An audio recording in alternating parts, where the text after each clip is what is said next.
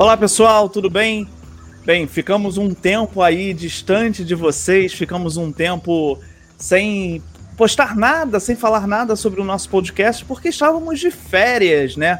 Ah, mas espera aí, vocês só têm 5 episódios, já tiraram férias? Sim, mas eu sou o professor, eles são alunos, esses alunos também trabalham e aí, por conta disso, precisamos descansar. Mas agora estamos de volta e estamos com gás para fazer aí mais episódios, para ter outros direcionamentos também, mas sempre falando sobre zoologia, cultura e sociedade, porque nós estamos no nosso podcast Zoologia para os Meus Ouvidos. E aí, pessoal, hoje a gente tem um assunto muito especial, mas é claro, vou chamar aqui a equipe que faz parte do Zoologia para os Meus Ouvidos. Primeiro, e aí, Jordan? E aí, gente, tô aqui, recuperado de um longo período acadêmico, espero que vocês também estejam com a cabeça aberta para poder ouvir muito mais daquilo que a gente tem para falar para vocês. Estamos também com a Carolina. Oi, gente, tudo bem? Muito bom estar de volta. Espero que vocês estejam com o coração abertíssimo para o assunto de hoje. Fala, Virgílio.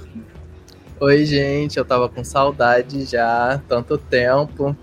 Eu, assim, confesso que hoje eu tô um pouco relutante, mas é isso. E, pessoal, eu trouxe aqui, convidamos um grande amigo meu, né, parceiro na época tanto do mestrado, mesmo não sendo o mesmo grupo, mas também do doutorado, doutor Leonardo Oliveira, doutor em Blattodea, né, o Léo?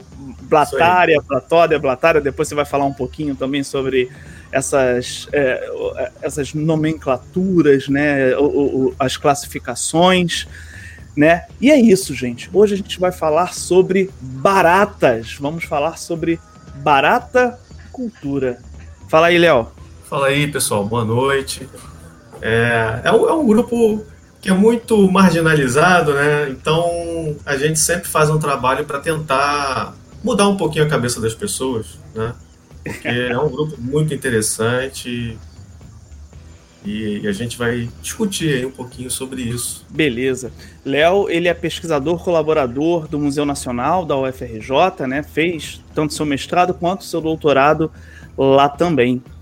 E, Léo, assim, já pra gente iniciar esse bate-papo delicioso sobre baratas, eu queria fazer uma pergunta. Léo, assim, por que tanta gente tem medo de barata? Será que isso é uma coisa específica de nós, brasileiros, ou isso tem uma relação aí global, mundial? Fala um pouquinho pra gente desse medo irracional que o ser humano tem de baratas. Pois é, eu nunca entendi direito esse medo, mas após conversar com muitas pessoas, observar certos comportamentos, a gente vê que esse medo ele vai passando de geração para geração, através dos pais, né? Barata é um inseto, né, que ele geralmente foge da luz. E ao fugir da luz, ele procura algum local sombreado, né, que não tenha uma incidência direta. Geralmente, quando você está caminhando pela rua, né, à noite, iluminação dos postes e tal, você faz uma sombra. E a barata, ela corre para a sombra. Então, ela corre de encontro a você, né? Na verdade, não a você, a sua sombra. E isso deixa as pessoas em pânico. Tem algumas pessoas também que têm medo de tudo aquilo que voa, né? Então, a barata vem voando, ela não quer nem saber se é barata, se não é, já sai gritando. E as crianças, ao observar esses comportamentos em casa, né, ver a mãe gritando, às vezes o pai também sair pulando, acaba assimilando esse medo, né? Você pode observar uma criança com 1 ano, às vezes 2 anos, você bota uma barata na frente dela, ela vai querer tocar, é curiosa, vem curiosidade, né? Agora, uma pessoa que tem os pais, que já tem um histórico, né, de medo, ela vai assimilar esse medo e se aparecer uma barata, ela vai se agarrar à mãe, ao pai, né, mostrando esse medo. Mas, na verdade, não tem que ter medo de barata. Barata não é venenosa. Ela não ataca, né? Então, para que o medo? Então, na verdade, assim, a gente pode falar que o medo, ele acaba sendo cultural, né? Sim. A passagem do medo, ele vem através dessa questão do olhar e da observação, que não deixa de ser cultural. A gente tem a mania de copiar determinados comportamentos para se incluir na sociedade, né, às vezes. É uma forma de sociabilidade, né? Você copia determinados comportamentos que são inerentes da sociedade. E o medo é uma delas, né? Infelizmente. Aí as baratas, né, acabam sendo... se transformando em vilãs. Né? Tem também o fato da barata estar presente dentro das nossas casas, né? Comendo, né, parte da nossa comida. Às vezes, né, dependendo do grau de higiene de uma pessoa, ela pode cortar, né, lábio, cortar as unhas, né, se alimentar, que ela se alimenta de tudo, é onívora. Então, né, isso também gera um pouco de receio, né, das pessoas. Apesar de que algumas baratas, inclusive, vivem, né, nos esgotos e podem estar carreando aí alguns micro-organismos, né, pra gente, que são da gente, né, estão lá no esgoto e ela acaba devolvendo pra gente, vamos dizer assim. E aí alguns deles, né, podem provocar algumas doenças, né, gastroenterite. Tem casos também de tuberculose, então é um pouquinho complicado. Então, mas ó, não são todas as baratas que vivem no esgoto, a maior parte delas vive na floresta, são bichos limpos, né? Mais limpos que a gente, com certeza. E é só uma pequena parte, né? A gente tem aí, sei lá, algumas dezenas, né, de espécies de baratas que estão associadas aos humanos, né? E também ao esgoto. A gente tem algumas espécies aí, algumas dezenas de periplanetas, se eu não me engano são 57 espécies de periplanetas ao redor do mundo, né, que são aquelas baratas de esgoto. E essas, como vivem num local sujo, né, que tem muita matéria orgânica, que tem muitos patógenos também, elas podem carregar isso para as casas, né? Então, as baratas, já que elas...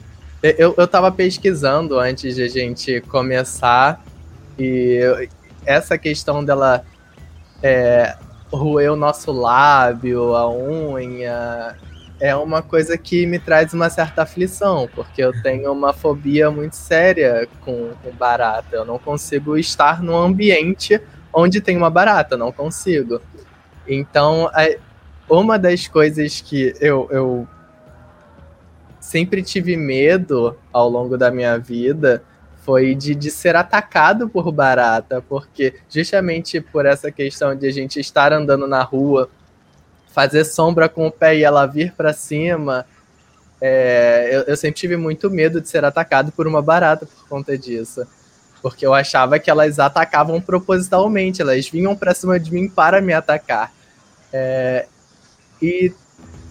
Tem essa possibilidade de a barata vir pra cima da gente e morder ou qualquer coisa do tipo? Ou...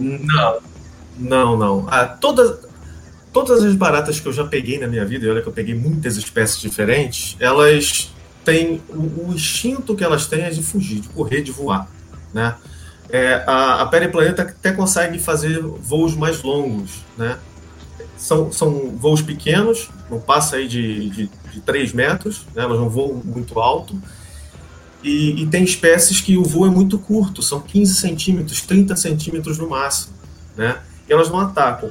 Agora, tem uma coisa que as baratas fazem, e isso pode gerar um medo, mas não um medo direto, um medo indireto, que é a Periplaneta, né, a barata de esgoto. Eu falo periplaneta, mas é a barata de esgoto. A barata que a gente encontra no nosso esgoto, que é uma barata um pouco maior, né, daquelas que a gente encontra em casa, né, que é a Blatella germânica e a Supella longipalpa, que são duas espécies conhecidas como francesa e alemã, né, que ela, quando ela está atraindo a fêmea, né, cópula, vai fazer a cópula, está fazendo a corte, o macho, ele bate o abdômen numa superfície rígida, né? Então pode bater numa madeira, né? Atrás de um quadro, e a pessoa fica assustada pensando que é assombração, alguma coisa assim, mas na verdade não, é porque tua casa pode estar infestada, ou pode ter uma barata, enfim, ele está ali presente, né? Então ele bate, faz assim, e... Também ele tem glândulas tergais, que ele abre as asas, né? E bate um pouco as asas e espalha um odor, o feromônio, né? Que vai atrair a fêmea. E a fêmea, né, ao sentir esse odor, né, com as suas antenas, com seus palpos, com seus cercos, ela vai se aproximando do macho e se alimenta dessa substância, que é nutritiva também, né? Enquanto o macho transfere o espermatozoide, né, para a ooteca da... Agora, o Léo, essa batida é tão forte assim mesmo, cara, pra... Não, saiu muito forte aqui, mas é baixinho. Ah, cara, não, mas dá assim... Pra quem tem medo, isso é mais assustador do que o It, né? Pennywise e tal. Eu ia comentar que deve ser o pavor do Virgílio, a barata brincando de toque-toque com ele. Quem é? Seu bicho papão. Não funciona. Agora, duas vezes já foram comentadas sobre o voo das baratas. Isso é uma questão que gera uma dúvida muito grande em mim, porque, como o senhor comentou, tem gente que tem medo da barata que voa. Mas aí a dúvida, existe isso de a barata que voa? Existem espécies de baratas que não voam? Porque eu acredito que todas elas tenham asas. Ou estou enganado? E aí, gostaria de separar isso. Claro. Seguinte, existem espécies aladas, né? Espécies que são braquípteras, né? Ou seja, a asa é muito curta. E espécies ápteras, sem asa, né? A maior parte é ou braquíptera ou sem asa. Poucas, se você pega todas as espécies baratas, são em torno de 5.000, né, espécies válidas, a maior parte ela não voa, né? O que a gente fala é o seguinte, se você vê uma barata e ela tem asa, você pode ter certeza que ela é um adulto. Agora, nem todo adulto tem asa. Tem adultos que não possuem asa, né? Tem outros que a asa é muito reduzida e existem espécies que têm dimorfismo sexual, né? O macho, ele tem a asa completamente desenvolvida e a fêmea ou não possui asa ou a asa é muito reduzida. E isso se aplica a essas baratas de esgoto, essas baratas mais comuns que a gente vê que entram nas casas? Existe uma separação? Tem delas que pode não voar? Então, a Supella longipalpa, né, é a francesa, as fêmeas, elas não têm asa desenvolvida, só os machos. Agora, as baratas de esgoto, periplaneta, né, todas as espécies de periplaneta, tanto o macho quanto a fêmea, possuem asas, né? São dois pares de asas. O primeiro par, né, o par anterior, são as tegmenas, né, são asas coriáceas, né, asas mais rígidas, e o segundo par são asas membranosas. Mas, assim, dessas baratas domésticas, né, e isso eu não estou nem me referindo às peridomésticas, que existem espécies também que ficam em torno do domicílio, mas não entram dentro de casa. Eventualmente podem vir atraídas, às vezes, pela luz, né, embora a gente fale, não, as baratas geralmente... vão para as sombras, né, fogem da luz. Existem determinadas espécies que ou você encontra elas durante o dia, né, e aí depois eu posso até mandar uma foto para vocês, tem um gênero, acho que o Rafael conhece, Corythoneura, que você encontra geralmente as espécies desse gênero durante o dia em cima das folhas, né, até pegando um solzinho. Então, você às vezes, dependendo da região que você mora, você pode acabar vindo, né, da floresta e entrar, né, na sua casa, atraída pela luz. Inclusive, a gente, quando vai capturar baratas, né, para poder estudar, para poder adicionar as coleções, a gente usa, inclusive, armadilha luminosa para capturar determinadas espécies, né, porque elas são atraídas pela luz, elas batem ali no pano branco, que tem um pano branco que reflete essa luz e a gente vai catando. Consegui responder uma pergunta? Sobre a tem asa, que não tem, que voa, que não voa. Sim, totalmente. Totalmente. Inclusive, eu devo dizer, eu não sabia realmente, quer dizer, não que eu não sabia, mas eu ainda tinha dúvida se realmente existiam É que a gente começa uma faculdade, as pessoas, elas ao nosso redor, elas têm a ideia de que a gente, principalmente biólogo, né, que a gente vai conhecer todos os animais, que a gente não vai ter medo de nada, né, e não é bem assim. Então, eu, como nunca tive contato com esse assunto diretamente, né, era pra mim uma dúvida se algumas espécies que a gente vê, por exemplo, no meio do mato, quando a gente tá fazendo uma caminhada, é realmente uma barata ou é um outro tipo de inseto, né, que é, a gente olha pra ela, pô, não tô vendo asa, e é o que a gente mais, pelo menos o que eu vejo mais comum, são aquelas que têm asa. Então é uma excelente resposta e realmente bem esclarecedor. Então realmente existem espécies que, além de não voar, existem espécies que realmente nem as asas elas possuem, ou que só desenvolvem pouco. Isso, e tem espécies que às vezes você olha para aquilo ali e você fala, não, isso não é barato. Isso é um besouro, né? Uma joguinha. Sim, é uma reação que eu tinha, inclusive, visitando algum lugar, vendo, pô, isso aqui parece mais com outra, pra mim parece mais com outra coisa. Claro que a gente vai estudando, a gente vai aprofundando, a gente vê as diferenças, né? Mas a gente nunca sabe exatamente qual é o animal. Não até realmente estudar sobre ele.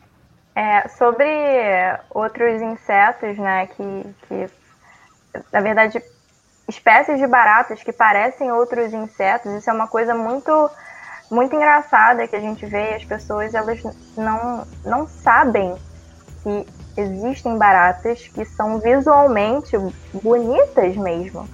Essas baratas domésticas, né, elas, obviamente, não estou dizendo que elas são feias, tadinhas, mas, enfim, elas causam... não, claro que não, longe de mim. Falar que ela é feia, mas na visão da sociedade, assim, no geral, o inseto, quando ele é coloridinho, ele cria uma simpatia maior.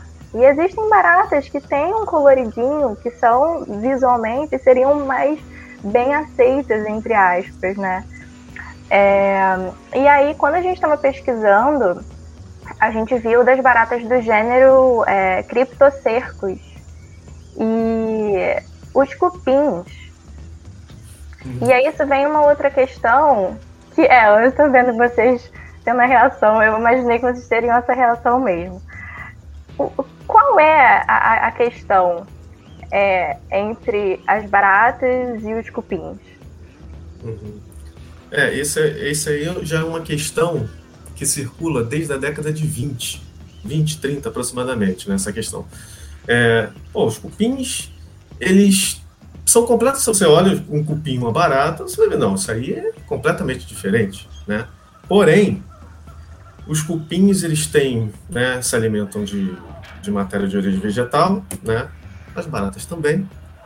Só que tem um gênero de baratas chamada Cryptocercus, uma família Cryptocercidae, né, que se alimenta basicamente de matéria de origem vegetal, né? As baratas, de uma forma geral, são generalistas, né? Elas comem qualquer coisa, são onívoras. Só que o Cryptocercus, ele come exclusivamente matéria de origem vegetal. E as pessoas, os pesquisadores, começaram a observar, né, já que come só matéria de origem vegetal, que semelhança ela tem com o cupim, que também come matéria de origem vegetal, só come matéria de origem vegetal. Então, ao analisar, né, a microbiota do trato digestório, é trato digestório ainda ou é trato digestivo? Porque antigamente, quando eu estava na faculdade, era trato digestivo. Não, quando eu estava no ensino médio, era trato digestivo. Depois virou trato digestório. E aí eu falo digestório, mas enfim. É digestório mesmo, digestório. Tá. Então, ao analisar, né, o trato digestório, eles perceberam que existiam micro-organismos que estavam ali e que talvez eles fossem responsáveis por degradar a celulose. Ao analisar mais profundamente essa questão, eles perceberam que realmente eles degradavam a celulose e que eles eram muito semelhantes, alguns deles eram muito semelhantes, né? Então foram feitos vários estudos com relação a isso e, inclusive, existe... eu só estou dando um exemplo, tá? Existe um gênero de bactéria chamada Blattabacterium. Já tiveram uma ideia, né? Pelo nome. É um gênero de bactérias que ocorre no trato digestório das baratas, mas também ocorre nos cupins, né?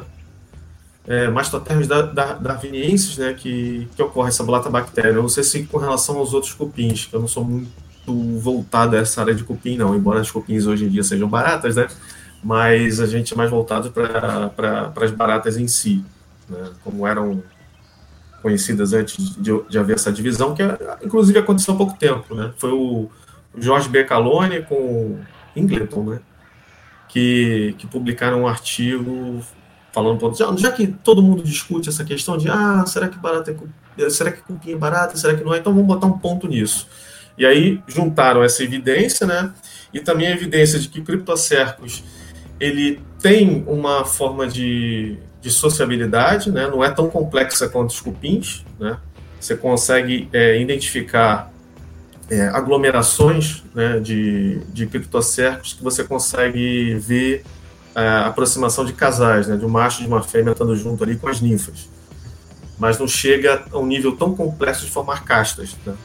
Mas juntaram isso, juntaram também a questão dos micro-organismos, né? Não só as bactérias, tem alguns protozoários também que tem um grau de proximidade muito grande, né? Do ponto de vista evolutivo. E aí fizeram vários trabalhos de filogenia e descobriram que em algum ponto, né, entre 200 milhões de anos atrás e 175 milhões de anos atrás, um ancestral originou os cupins, né, como conhecemos hoje, e o restante das baratas, né? Então, com base nisso é que começou a crescer essa evidência de que cupins e baratas são muito próximos, né? Principalmente as baratas do gênero Cryptocercus, né? Que a gente consegue observar, né, no conteúdo estomacal esses micro-organismos, né? Essa é a evidência mais forte, né, de proximidade entre esses dois grupos. Muito bom. Então, no caso, cupins são baratas, assim como aves são dinossauros. Isso, futuramente... Futuramente isso pode mudar, mas hoje em dia a evidência mais forte que a gente tem, né, indica esse caminho que os cupins são baratos. Sim. Particularmente eu acho muito complicado isso realmente mudar, Léo. Assim, principalmente com as análises biomoleculares, eu acho que não dá mais para fugir disso, assim, dessa proximidade entre cupins, né, o grupo isomórfico, né, de cupins. E as baratas, eu acho muito complicado conseguirem achar alguma coisa que faça com que realmente seja um grupo separado. Eu acho mais difícil, assim. Mas é interessante, né? Aquele marceneiro que tem medo de barata, mas não tinha medo de cupim, ele vai ter que começar a repensar a profissão agora, né? Ainda nessa questão do medo, né? A gente vê, pesquisando sobre as baratas, a gente vê um outro grupo que é o Prosoplecta, que são de baratas que mimetizam alguns outros animais, besouros. E aí tem as baratas que são muito parecidas com joaninhas, e são baratas que eu não teria medo, no caso, que eu nunca teria medo de uma joaninha, mas se eu visse uma barata daquelas bem cascuda na minha frente, já era. E em relação a essas baratas que parecem joaninhas, elas... isso foi algo que deu certo com o tempo e aí surgiram baratas desse tipo? Ou elas sempre foram essas baratas e depois elas foram descobertas como baratas, assim como os cupins? Porque a gente está descobrindo os cupins como barata agora, né? E essas baratas, elas sempre foram... essas baratas, a gente já descobriu elas como baratas, ou é algo mais ou menos novo também? Para responder essa pergunta, a gente tem que voltar lá no Linneus, 1758. Ele descrevia as baratas como, se eu não me engano, como coleóptero, né, dentro da ordem coleóptero. Então as baratas já migraram por algumas ordens, né? Poucas ordens, mas migraram por coleóptera, depois migraram na década de 20, na década de 50, né? O próprio Reino, o Rafael, é um autor, né, lá dos Estados Unidos, ele descrevia as baratas como sendo da ordem ortóptera, né? Tem uma certa similaridade, né? O padrão geral é bem semelhante, tanto que a gente utiliza nas aulas, né? Quando faz aula e tal, a barata para explicar os insetos de uma forma geral, mas a gente pode partir também dos gafanhotos, né? Gafanhotos, grilos. Então, elas já foram consideradas, né, coleóptero. E, de fato, existem algumas baratas que se assemelham muito. Esse Prosoplecta, ele é lá se não me engano, da Ásia, né? Existem espécies aqui no Brasil, espécies neotropicais, né, que se assemelham a outros besouros, por exemplo, né? A gente tem aí a Foraspis, né? É uma barata que ela se assemelha muito se não me engano, a um besouro da subfamília Cassidini, né? São os besouros... Lá fora chamam de besouro tartaruga, tortoise beetle. Mas são semelhantes também, e são bem bonitas, né? Tem também uma barata que... E aí, falando daquelas baratas muito coloridas, muito bonitinhas, tem uma, se não me engano, o gênero é Shelfordia. Em homenagem a um também um escritor... lá dos Estados Unidos, chamado Inglaterra, chamado Shelfordia, que é do início do século passado. Ele descreveu muitas espécies de barata. Então, tem a Panclora, que é daqui da nossa fauna, né? Que ela é uma barata muito verdinha, chamada barata da banana, né? Que você olha e você fala, isso não é barata. E essa barata, ela é atraída pela luz. Geralmente ela aparece à noite, né? Quem tem casa em campo, né? Próximo de uma mata, com certeza já viu essa barata, né? Ela é verdinha. Tem uma espécie na Costa Rica, né? Que até então não se conhecia, só se conhecia por fotos em grupos, né?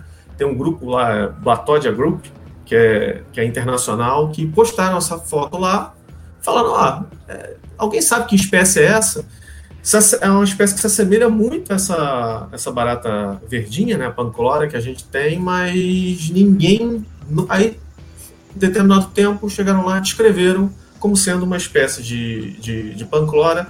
Existe uma outra, que eu acho que é asiática, que foi o Leonid Anisyutkin, que é russo. Ele escreveu que é uma espécie de Panclora também, que é toda branca com umas... Eu depois eu posso procurar, não me lembro direito do epíteto específico, né, o nome da espécie em si, mas o gênero é Panclora. Ele escreveu em 2017, se eu não me engano. E é muito bonitinha também. Ela se assemelha muito à Panclora, se eu não me engano, Aurora, que é uma Panclora verde, mas tem pigmentos... negros e também amarelos. É muito, muito bonita mesmo. Existe esse Parisfério que o professor Rafael colocou de fundo aí, né, que também não é daqui, é lá da Ásia, mas ele se assemelha, por exemplo, a um crustáceo, né, terrestre. Então, tem algumas baratas, inclusive, se assemelham a... Aliás, algumas baratas não. Só uma espécie conhecida, do gênero Saltoblatella, que ela se assemelha a um gafanhoto.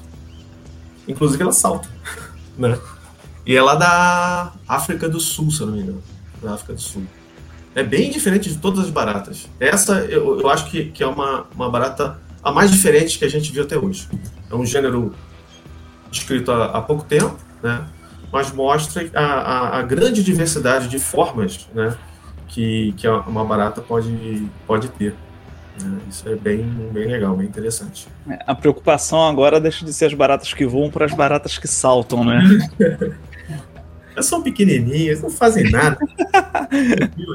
Mas é muito interessante assim, a diversidade que se tem de formas e cores, né, do grupo, né? Ele não é um grupo simples, né? Na verdade, ele é um grupo bem complexo. A gente pensa...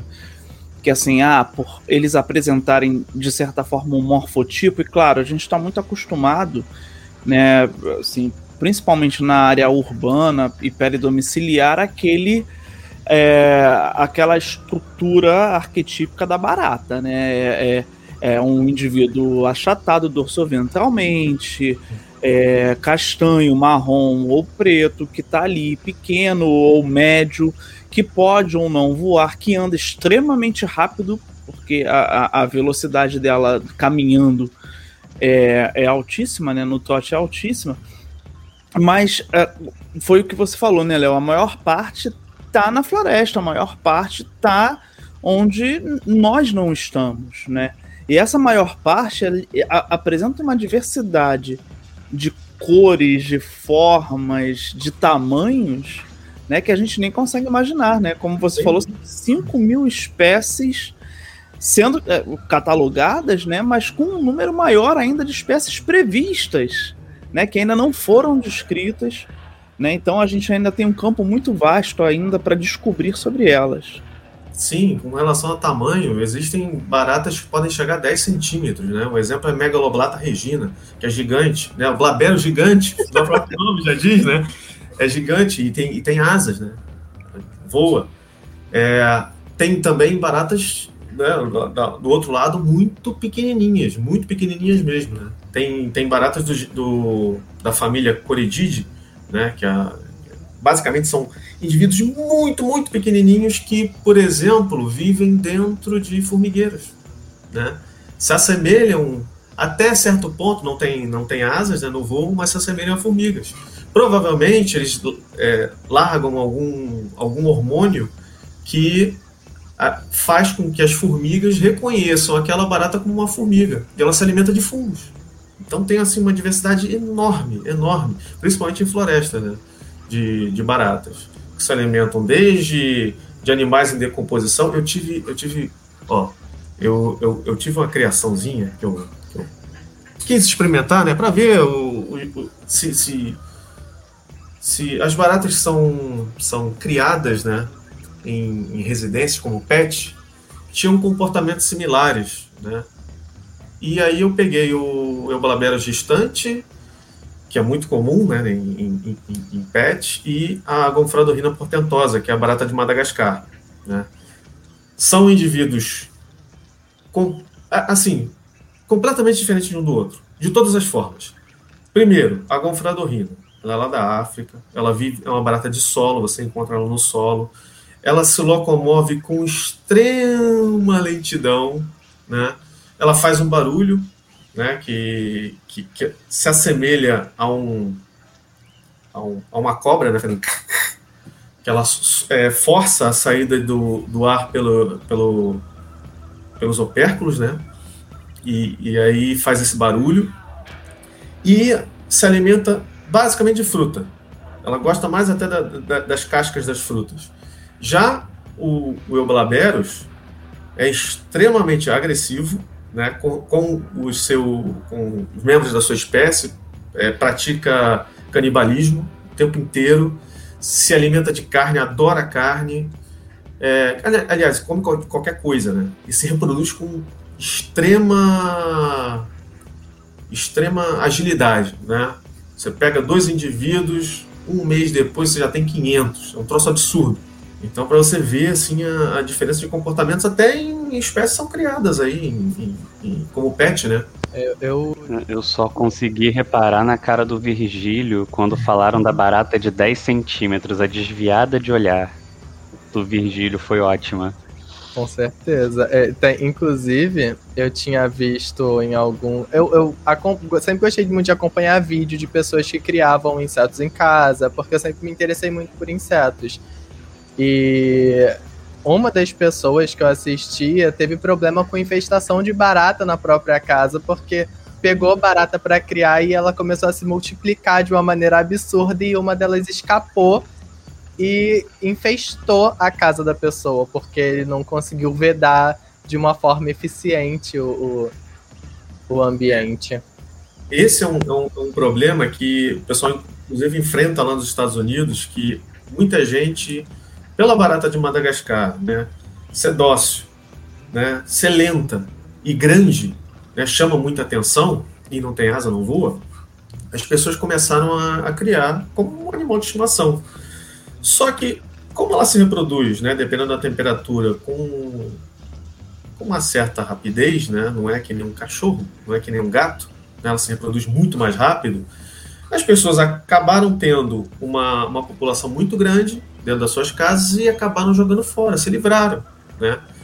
E hoje em dia você já encontra espécies selvagens desse animal exótico lá. Para quem não consegue imaginar como é uma Gromphadorhina portentosa, ela é muito famosa, já apareceu em alguns filmes, inclusive no MIB.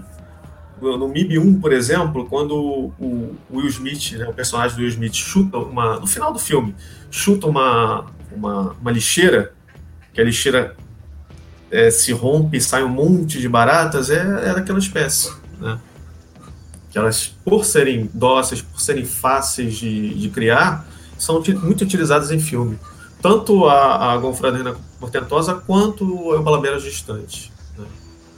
Eu lembro que quando eu dava aula numa escola, né, no ensino médio, eu tinha um projeto e aí eu comprei, né? Na verdade, eu fiz o pedido de compras, a escola comprou 100 Nauphoeta cinereas, né? Que é barata tranquila, né? De se criar e tal, né? E tão bonitinho, fizemos a caixa e tal, bonitinho. Só que ela se reproduz de uma forma bizonha e ela é partenogenética. Então, eu comprei 100 em pouco tempo eu já estava com 500 baratas dentro daquela caixa. Eu tinha que ficar sistematicamente aumentando o número de caixas até que um dia porque era assim, toda vez a gente terminava de fazer, porque era uma oficina que a gente tinha de entomologia, mas também de observação de comportamento. Então eles observavam a corte da Nauphoeta é maneiríssima. Quando tem, né, o macho ali, ele levanta as asas, né? Então mostra as glândulas tergais, que na verdade em Nauphoeta nem são visíveis, elas ficam,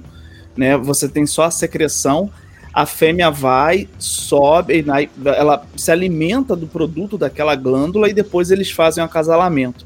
E é legal que eles ficam andando, acasalando assim, né? Mas são baratas muito também agressivas umas com as outras. Mas beleza, legal, a gente botava vaselina para elas não subirem até a borda da tampa, só que teve um dia que o técnico ele esqueceu de tampar a tampa da caixa, de uma das caixas. E boa parte das baratas fugiram dentro do laboratório de biologia daquela escola. Foi um momento muito tenso para minha vida e para minha carreira, principalmente, assim. Mas deu tudo certo, assim. Provavelmente ali na escola tem algum lugar que tem Nauphoeta cinerea ainda livre e se procriando por aí. Mas é isso, né? Isso tudo me lembrou uma coisa. Essa barata doméstica que a gente tem, né? A que é mais comum. Ela é uma espécie daqui? Ou ela foi introduzida? Então... Foi introduzida. Hoje ela é cosmopolita, né? A Periplaneta americana. A gente tem outras espécies de Periplaneta que vieram, né? Para cá, a Australásia, por exemplo, a gente encontra nos esgotos daqui, só que ela não é daqui, né? Ela é lá da Oceania. E provavelmente elas vieram através durante as grandes navegações, né? Através no porão dos navios. Inclusive, tem alguns relatos de baratas que ruíam as unhas dos marinheiros, né? Então, alguns marinheiros colocavam luvas para se proteger, né, naquele tempo. E não era só barata, né? Tinha ratos também, enfim. Uma diversidade, mosquitos também, outras... piolho, né? Carrapato. Isso daí transitava livremente aí pelos navios, fazia parte, né? Mas, respondendo diretamente a sua pergunta, não, ela não é daqui. Hoje em dia a gente encontra em qualquer lugar, né? E voltando a essa questão de morfologia também, tem umas coisas que a gente vê muito as pessoas falarem, e eu quando era criança também tinha certas dúvidas, que é em relação às baratas terem olhos nas costas, porque grande parte das pessoas acha que as baratas têm olhos nas costas, porque tem na parte... em cima da cabeça delas tem 2 círculos que parecem muito olhos, e aí todo mundo acha que são olhos, e o que é isso? Então, aquilo que você vê, né, principalmente nas periplanetas, né, tem outras baratas que tem uma mancha circular, tem várias manchinhas. Isso aí são pigmentos, né, que é onde o pronoto se fixa. Né? Então, ele pode ter, essa área pode ter mais pigmentos ou menos pigmentos. Mas, na verdade, não tem nada a ver com o olho. A barata tem 2 olhos compostos e um par de ocelos, né? Então, um par de olhos e um par de ocelos, que ela consegue perceber a luz e ver a imagem. Só que esses não são apenas os órgãos que ela utiliza muito as antenas, inclusive para saber o que tem à frente dela, né? Tanto que se você, nunca faça isso que é maldade, mas se você arrancar as antenas das baratas, elas ficam imóveis e não conseguem caminhar direito, porque elas não sabem o que tem na frente. É como se ela fosse colocando o braço na frente para saber o que tem, que gosto tem, qual é a temperatura, como é que é a superfície, né? Então ela utiliza muito, né, os palpos maxilares, as antenas, os cercos também que ficam na parte terminal do abdômen. Ela utiliza para sentir, né? Porque são estruturas sensoriais cheias de cílios, né? De cerdas, que servem justamente para ver o ambiente, para perceber o ambiente, né? Então, elas utilizam bastante isso. Mas aquilo... Assim, existem, se eu não me engano, o gênero Bionoblatta. Bionoblatta? Não, desculpa. Lucihormetica.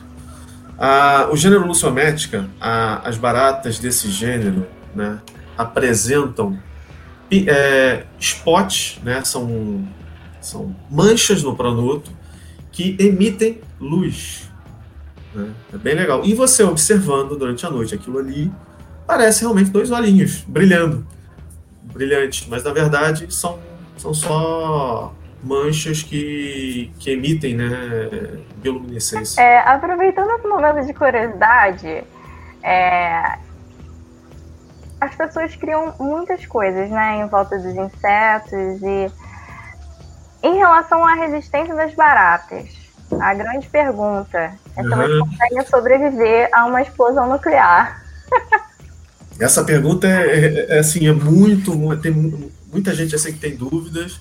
E geralmente essas dúvidas, elas provavelmente... Eu não encontrei nada na literatura sobre isso. A única coisa foi um relato que eu encontrei, mas não foi científico, então não posso saber se é ou não, foi testado ou não, mas provavelmente deve ser daí.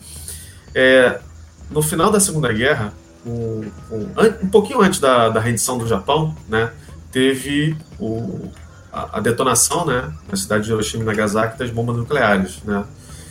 E devastaram as cidades, né? Principalmente o centro da explosão, o núcleo, ficou completamente devastado. Todos os prédios ali as casas viraram pó praticamente, até as pessoas. E as equipes de resgate, né, indo lá, resgatando os primeiros sobreviventes, não do centro, né, mas mais longe, perceberam que dos escombros estavam saindo baratas, né? Então, as pessoas falam, a barata então sobrevive a uma explosão nuclear e tal. Na verdade, não é bem isso. O que acontece? Uma explosão nuclear, ela gera uma onda de choque, ela libera muita energia, né? Pulveriza qualquer ser vivo. Ela gera uma onda de choque muito grande e um calor absurdo. Então, isso mata qualquer ser vivo. A barata, por possuir a habilidade de achatar o seu corpo dorsal ventralmente e ter hábitos fossoriais, ela se embrenha em qualquer buraco, né, ela consegue se proteger primeiro da onda de calor e da onda de choque, né? E de fato, na década de 50 e 60, tiveram alguns trabalhos sobre, até a década de 20, antes de descobrir lá a energia nuclear, tem alguns trabalhos com radiação, né, de baratas.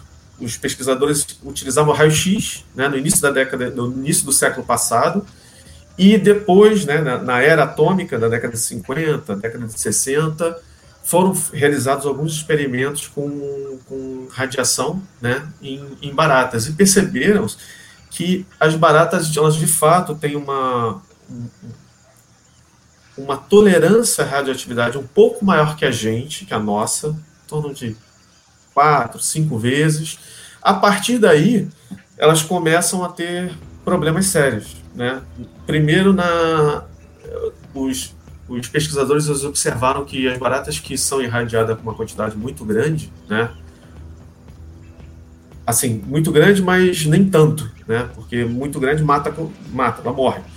Mas um pouco maior do que 5 vezes, ela acaba ou sofrendo anorexia, né? Elas param de comer, elas consomem uma quantidade enorme de água e, dependendo do nível de radiação, isso pode afetar a viabilidade dos ovos dentro da ooteca, né? Porque as baratas têm um estojinho com ovos, chamado de ooteca, então os embriões acabam não ficando viáveis ou até influencia no na viabilidade das ninfas, né? Das ninfas, elas acabam morrendo, os indivíduos juvenis acabam morrendo. Né? E até na capacidade de reprodução, dependendo da radiação, isso vai depender, né, da quantidade de radiação. Mas então a radiação afeta sim. Agora, existem outros seres vivos que toleram maravilhosamente bem a radiação. Né? Existem determinadas bactérias, fungos, que crescem até muito bem em radiação e necessitam da radiação. Né? Com relação a insetos, tem algumas vespas que toleram muito melhor a radiação do que as baratas, né? Cerca de centenas de vezes mais do que as baratas. Talvez pegaram a barata, né? Por ser um animal que convive com a gente durante muito tempo, né? Tá aí, muito tempo. E é isso, o convívio, a gente tem tudo que a gente conhece, a gente passa a não ter tanto medo e acaba virando um estandarte, né? A barata é o estandarte dos insetos, assim como as moscas também, né? Estão mais próximos da gente. Existem alguns quadros da Renascença, né? Que as baratas, não só as baratas, né? Principalmente as moscas, mas, e os lepidópteros também, algumas mariposas, são retratadas como sendo a personificação do demônio, ou indicador de algum mal, de alguma coisa maligna, que os pintores utilizavam como simbolismo. Né? As baratas também são retratadas em poucos quadros, né? Mas elas já têm esse histórico, né, de serem... As vilãs já tem um tempinho já. Agora, Léo, foi legal você ter falado sobre essa questão da visão da barata como vilã e da mosca também, porque isso tem muita relação com a saúde humana. Eu lembro que uma vez, eu dando uma palestra, foi até lá na Unirio, falando sobre a questão do medo de baratas, e aí eu mostrei insetos que são muito mais mortais do que as próprias baratas, e aí eu tive um diálogo também com uma pesquisadora que falava sobre essa questão das baratas não serem elas especificamente ou inocularem veneno ou levarem diretamente algum parasito que seja especificamente desse indivíduo, ela como um vetor, mas de outras formas, né, claro. E aí, Léo, fala um pouco assim, como é que é essa relação das baratas com saúde pública, né? Até que ponto a gente realmente precisa se preocupar com saúde pública quando a gente fala de barata? Então, as baratas, elas estão, né, dependendo da barata, tramitando pelo esgoto, tramita pela casa, e elas podem levar alguns patógenos para dentro de casa. Como as baratas são onívoras de uma forma geral, elas se alimentam de tudo que tem na casa, né? Inclusive do nosso alimento. Então, por isso que é importante você deixar a tua casa bem limpa, né? Não deixar o lixo acumular, inclusive na lixeira, joga fora, né? o lixo. Porque se você deixa acumular, você atrai não só as baratas, outros insetos. Mas as baratas, elas podem trazer alguns patógenos. Você está lá, por exemplo, preparou um sanduíche, né? À noite, que as baratas têm um pico maior de atividade durante a noite. Então, na verdade, elas têm têm vários picos de atividade durante o dia inteiro, só que à noite elas são mais ativas. Então você está lá na tua cozinha, você acabou de preparar um sanduíche, aí você deixou ali, foi ver alguma coisa na sala ou no quarto, e como você não tem um hábito muito asseado, né? Não joga o lixo fora constantemente, não faz a limpeza lá da tua cozinha, da tua casa de uma forma geral, de uma forma muito constante, você acaba atraindo os insetos, e os insetos ficam, principalmente as baratas, aí ficam transitando pela sua casa. Então ela pode passar por cima do seu sanduíche, deixar ali alguma surpresa indesejável, né, alguma bactéria, você ingere aquele alimento e aí você pode ter aí uma gastroenterite, né, viral, uma gastroenterite bacteriana, e acaba aí passando muito mal, né? Isso na melhor das hipóteses, né? Você pode pegar uma outra coisa, uma doença mais persistente, né? Então, existe uma importância sanitária, né, com relação às baratas, que elas podem, né? Mas não porque elas são mais, porque elas são vilãs, mas porque elas estão associadas com a gente. A gente que está jogando, né, essa coisa, nossos dejetos no esgoto, e ela, pô, vê lá comida, opa, comida, eu vou comer, vou me alimentar, né? Então faz parte. E aí por isso que você tem que evitar, né, apesar de que elas possam transitar pela sua casa, você tem que evitar que elas transitem. De que forma você evita? Primeiro, evitando que alimentos, né, fiquem expostos, né? E alimento, como o que eu digo, é manter a limpeza em casa, para evitar que restos de alimentos se acumulem dentro de casa, o próprio lixo na lixeira, né? Que é mais gordura. As baratas se alimentam de qualquer coisa, inclusive sabão, né? Elas podem comer sabão. Então você tem que sempre manter a sua casa muito higienizada, não só por conta das baratas, mas por conta de outras doenças também. A gente adora comentar aqui, né, que um dos maiores problemas da nossa sociedade, principalmente atualmente, é a nossa produção de lixo, né? É o que a gente faz com o nosso meio ambiente, que são as nossas cidades, os meios urbanos, né? É a gente jogar isso tudo e esperar que não aconteça nada de volta, que isso não retorne pra gente de alguma forma negativa, né? A vilã da história não é a barata. A gente adora comentar esse tipo de coisa por aqui, né? Porque não é a barata a vilã. Ela não tem culpa daquilo que está sendo produzido. Ela só existe. E as baratas são conhecidas também como lixeiro, né? São as lixeiras do meio ambiente, de uma forma geral, não só daqui, né? Nas florestas, elas comem tudo, praticamente, né? Principalmente matéria de origem vegetal, né, em decomposição. Folha podre, tronco em decomposição, fungos que crescem ali, elas se alimentam muito bem também. Animais que morrem, elas estão lá comendo, e as fezes dela servem para alimentar lá bactérias, outros fungos, né, que vão decompor mais a matéria orgânica e disponibilizar esses nutrientes para os vegetais. Então, elas possuem um papel aí muito importante na natureza. E deixa eu fazer uma outra pergunta aqui, né? A gente está falando sobre toda a cultura que cerca as impressões que a gente tem sobre as baratas e que é relacionado com a gente, né? Então, eu queria saber de uma expressão muito comum, e eu me lembro dessa expressão da infância, que vive aparecendo em filme, novela, em tudo que é lugar, que é o tal do sangue de barata, para poder determinar a coragem de uma pessoa, se uma pessoa é covarde ou não. E da onde que vem essa expressão, e por que sangue de barata? Sangue de barata é sangue frio, né? As baratas, elas são pecilotérmicas, e como pecilotérmicas, elas a temperatura do corpo delas varia de acordo com o ambiente. Então eu creio que seja através daí. Você tem um sangue frio, você tem calma, né? Você não deixar a emoção tomar conta, né, e dominar teu pensamento. É mais, eu creio, com relação a isso, né?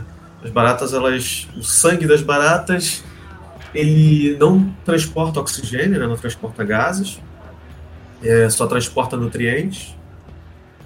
E é isso, ela tem um coração, na verdade, dividido em várias câmaras, né? Na verdade, não é bem um coração como a gente conhece, uma artéria dorsal que ela tem, que tem várias câmaras, e ficam bombeando, mas bem devagar. A pressão é muito baixa das baratas, comparado com a nossa. Né? Mas mais com relação a isso, é manter a calma, ter sangue frio. É isso, sangue de barata. Você não reage, fica lá e tal, inerte. Eu acho que é mais com relação a isso. É, e aí a gente também tem a questão de agora alguns pesquisadores produzirem alimentos, né, com barata. Eu vi recentemente tiveram 2 pesquisadores que começaram a fazer farinha de barata por causa da proteína, né, e fazer pães. E também tem outros países que o consumo de barata, principalmente na Ásia, já é algo comum há muito tempo.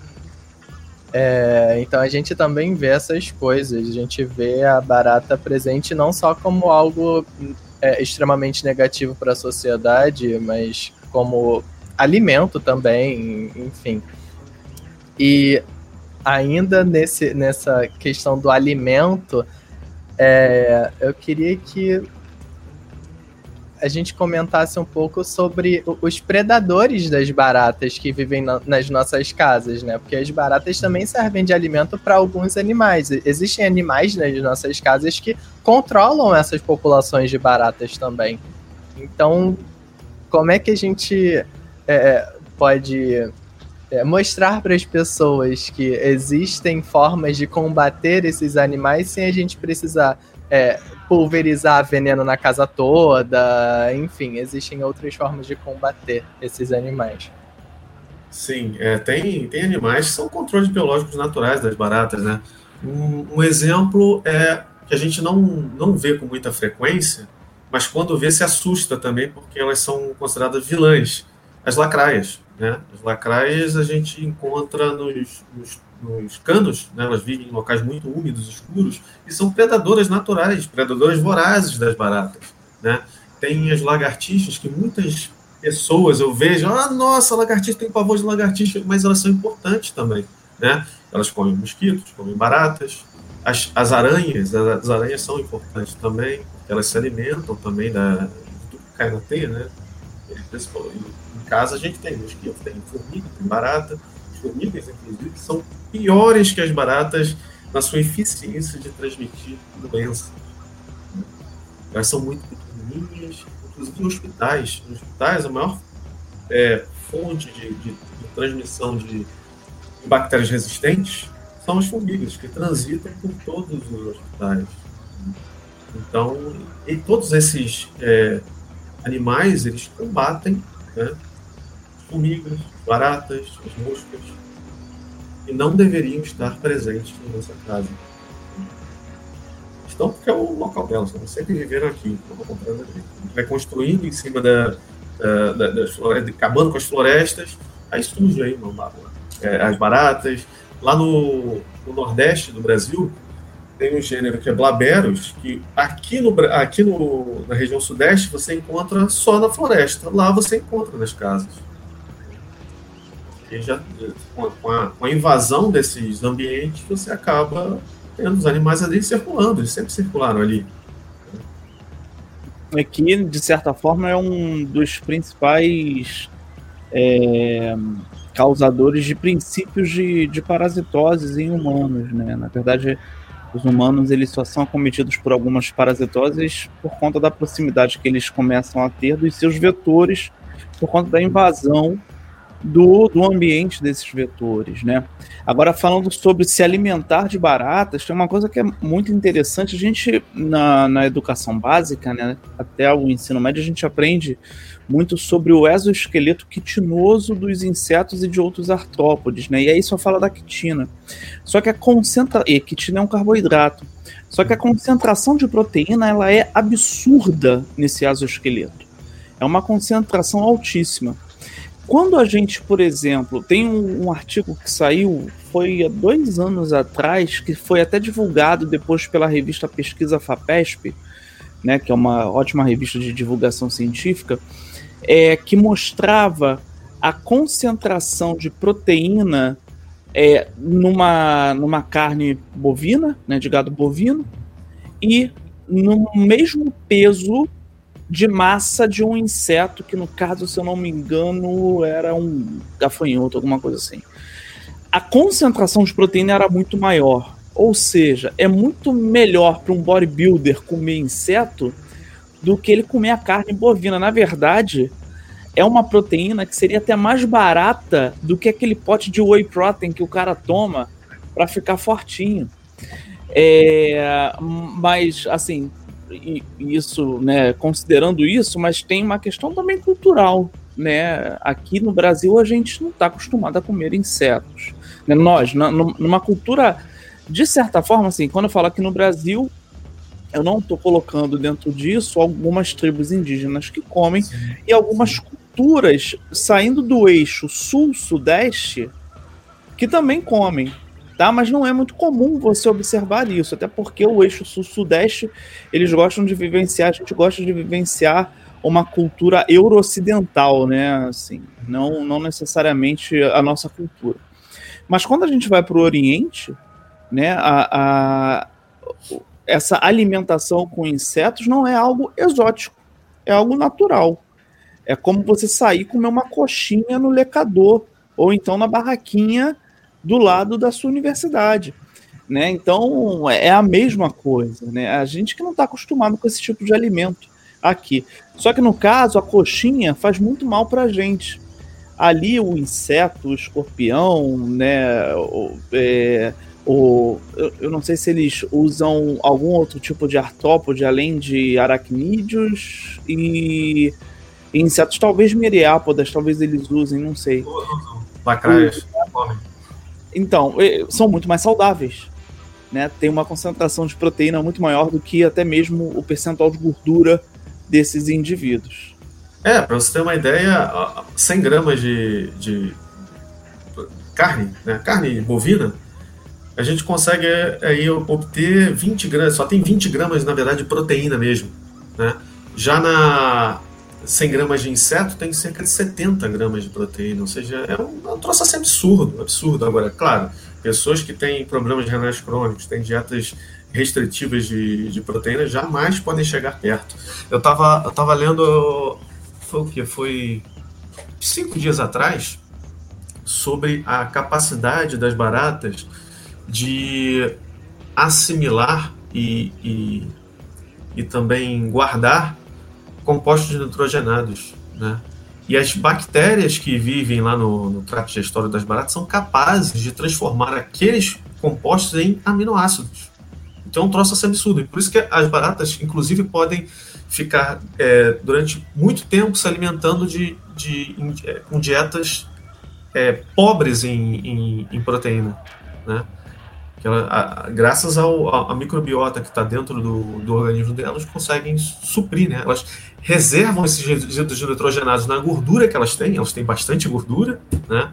E com isso ela pode aí ficar sem se alimentar um mês, basicamente, né? Tendo água, para ela tá tranquilo.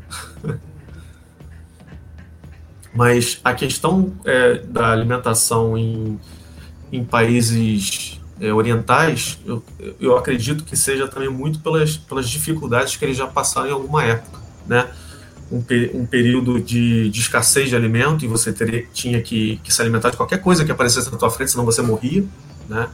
Isso, pelo menos aqui, a gente não passou por nenhuma guerra assim absurda que você teve um racionamento de nutrientes muito grande, você tinha que obter outras formas, né? Claro, existem determinados locais que ainda assim a alimentação é muito complicada, né? Principalmente lá no Nordeste, né? Tem áreas lá do sertão que são muito difíceis, e aí você eventualmente você come um calango, alguma coisa assim, que é uma reserva, uma fonte de proteína, né?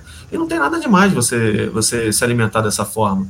Realmente a nossa visão é muito europeia, não vou comer isso, não, isso aqui não faz parte da minha cultura. O negócio é o seguinte: pintou alguma coisa, não tem toxina, não vai te prejudicar, manda pra dentro. Teve um evento há pouco tempo atrás, lá no Museu Nacional, né, pós-incêndio, que as pessoas preparavam quitutes com insetos, né? Eu, inclusive, comi alguns gafanhotos, alguns tenebres também, são larvas de coleóptero. Basicamente, eles não têm gosto de nada, né? O gosto ele se faz através do tempero que você tempera e são extremamente nutritivos. Então, eu, particularmente, não vejo nenhum problema em... Se pudesse, me alimentaria sem problema nenhum. Existem alguns produtos que estão aparecendo lá nos Estados Unidos de snacks, né, temperados de baratas secas, né? Você já consegue achar isso, né, em determinados mercados. Espero que cada vez mais constante. Porque até para você criar gado, você necessita de uma quantidade enorme de recursos, né, de água, de espaço, de solo. Já barata não, barata é... Tendo uma fazenda de barata é o quê? Um prédio, você faz um prédio, um galpão, você consegue produzir uma quantidade enorme. Elas têm elas conseguem converter o alimento que elas ingerem em peso muito melhor do que gado, né? Gado é o quê? A razão é 1/8, né, do que ele se alimenta e incorpora. A barata é o quê? Um meio, né? 50% do que ela come, ela incorpora no seu peso. Então, assim, a taxa de conversão energética é muito grande, muito alta em insetos de uma forma geral, né? Então, provavelmente, eles são o futuro aí da escassez de alimento, né? Com o aumento da população, né? Aumento da população, o espaço não aumenta, vai chegar um momento que você vai precisar recorrer a outras fontes. Inclusive, tem alguns filmes que retratam isso. Eu não sei se vocês viram o Expresso do Amanhã, agora virou série, né? Eles utilizavam naquele Expresso uma barra de proteína formada por baratas. Aí, olha que sugestão legal. A escola que o nosso professor deu aula que sabe dessa história aí de fazenda de barata. Sim, sim. Não, mas lá na China tem fazendas de baratas. Não, falei que o nosso futuro é barata, né? Ou seja, o futuro da civilização é barata. A não ser que ela consiga produzir um laboratório similar à carne, enfim, né? Tem um baixo custo, baixo valor agregado. 3D tentando, né? Sim. Pois é. Quem sabe? Que o pessoal fala, não, eu sou vegano, eu só me alimento de matéria de origem vegetal. Tá, mas e os vegetais? Né? Você necessita criar um... Então tem sempre essa guerra, né? Mas... A questão é, não importa se você é vegano, não importa se você prefere mais carne, embora você necessite, né, de outros alimentos de origem vegetal, você sempre vai esbarrar num negócio, que é, você necessita de um local para cultivar esse alimento, né? Você não consegue produzir a partir de uma matriz, assim, não dá. Então, as pesquisas, né, elas estão avançando e, quem sabe, no futuro, né, você não precisa nem se alimentar de matéria de origem vegetal, matéria sintetizada, né, como é aí nas séries de ficção científica, né, você sintetizar, você tem um sintetizador que você sintetiza o seu próprio alimento, né? Lá no espaço você utiliza, né, pode utilizar, né, no futuro, com a colonização em Marte, o quê? Suas próprias fezes, né, para você cultivar, né, utilizar como um recurso de nutriente para cultivar os vegetais. É uma forma também, né? Mas, de qualquer forma, você sempre vai precisar de um espaço para poder cultivar. E num mundo cada vez mais populoso, que tem menos espaço, você vai precisar de uma outra fonte aí. Então, a conclusão, eu acho, né, da conversa, existiria mundo sem barata? Então...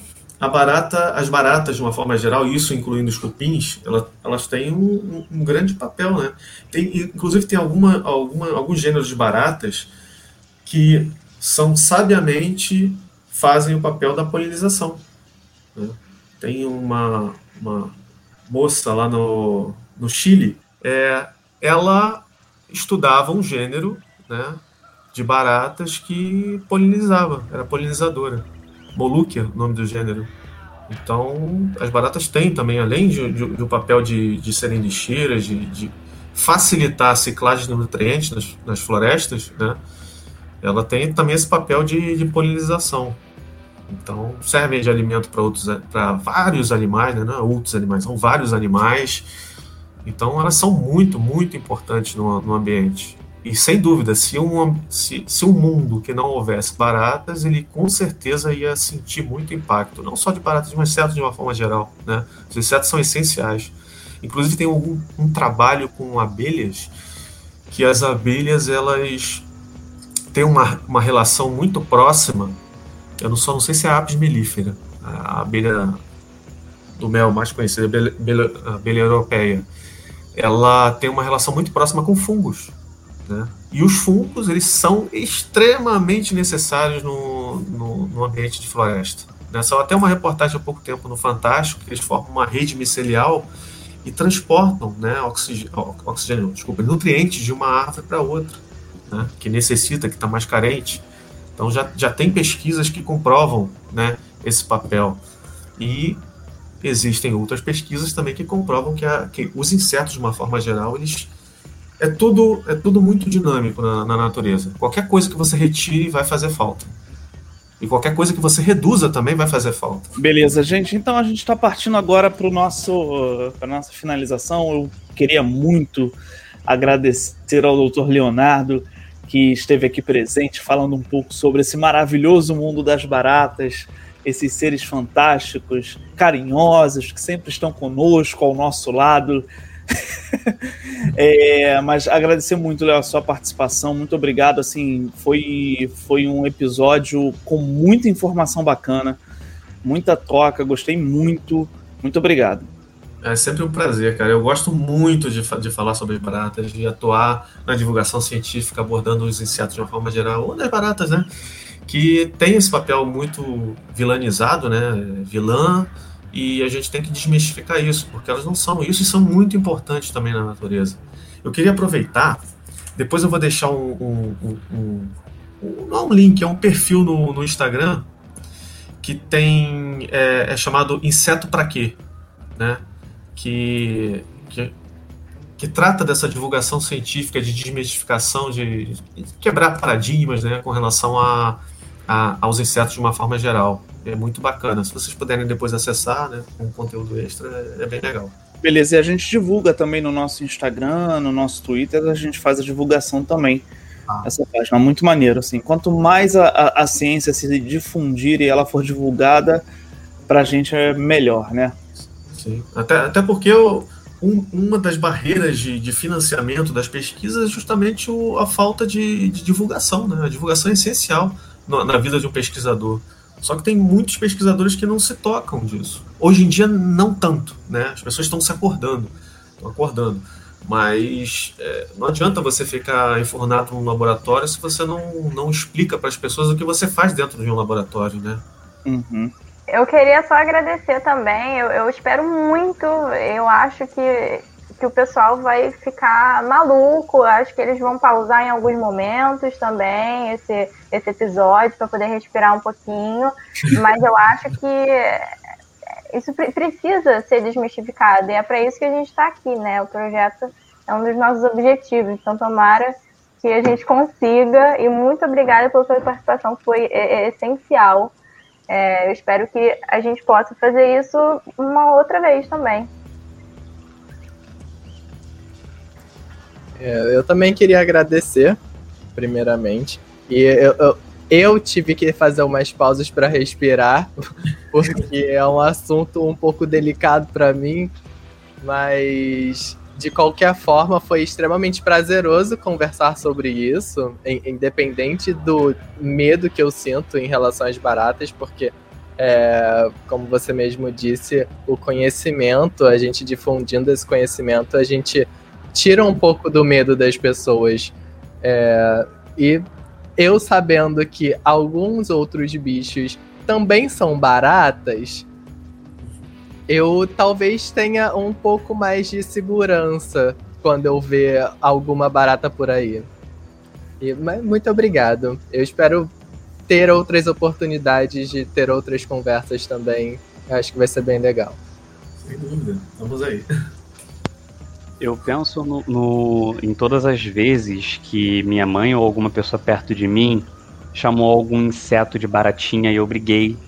falando que não era uma barata, porque provavelmente aquilo ali podia ser um besouro ou qualquer outro inseto, e agora eu tô parando pra pensar, cara, realmente podia ser uma barata. Né? É o tipo de assunto que engrandece bastante a gente.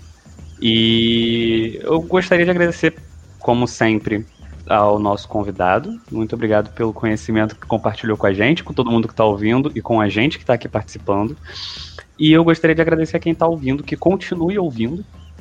E você que ouviu, será que agora você consegue responder aquela piadinha do Vida de Inseto? Quantas baratas é preciso para trocar uma lâmpada? Quando a lâmpada acende, elas correm de verdade? Então é isso, galera. Até o próximo episódio e divulguem aí o nosso podcast, o nosso Instagram, tá bom? Um abraço, até a próxima.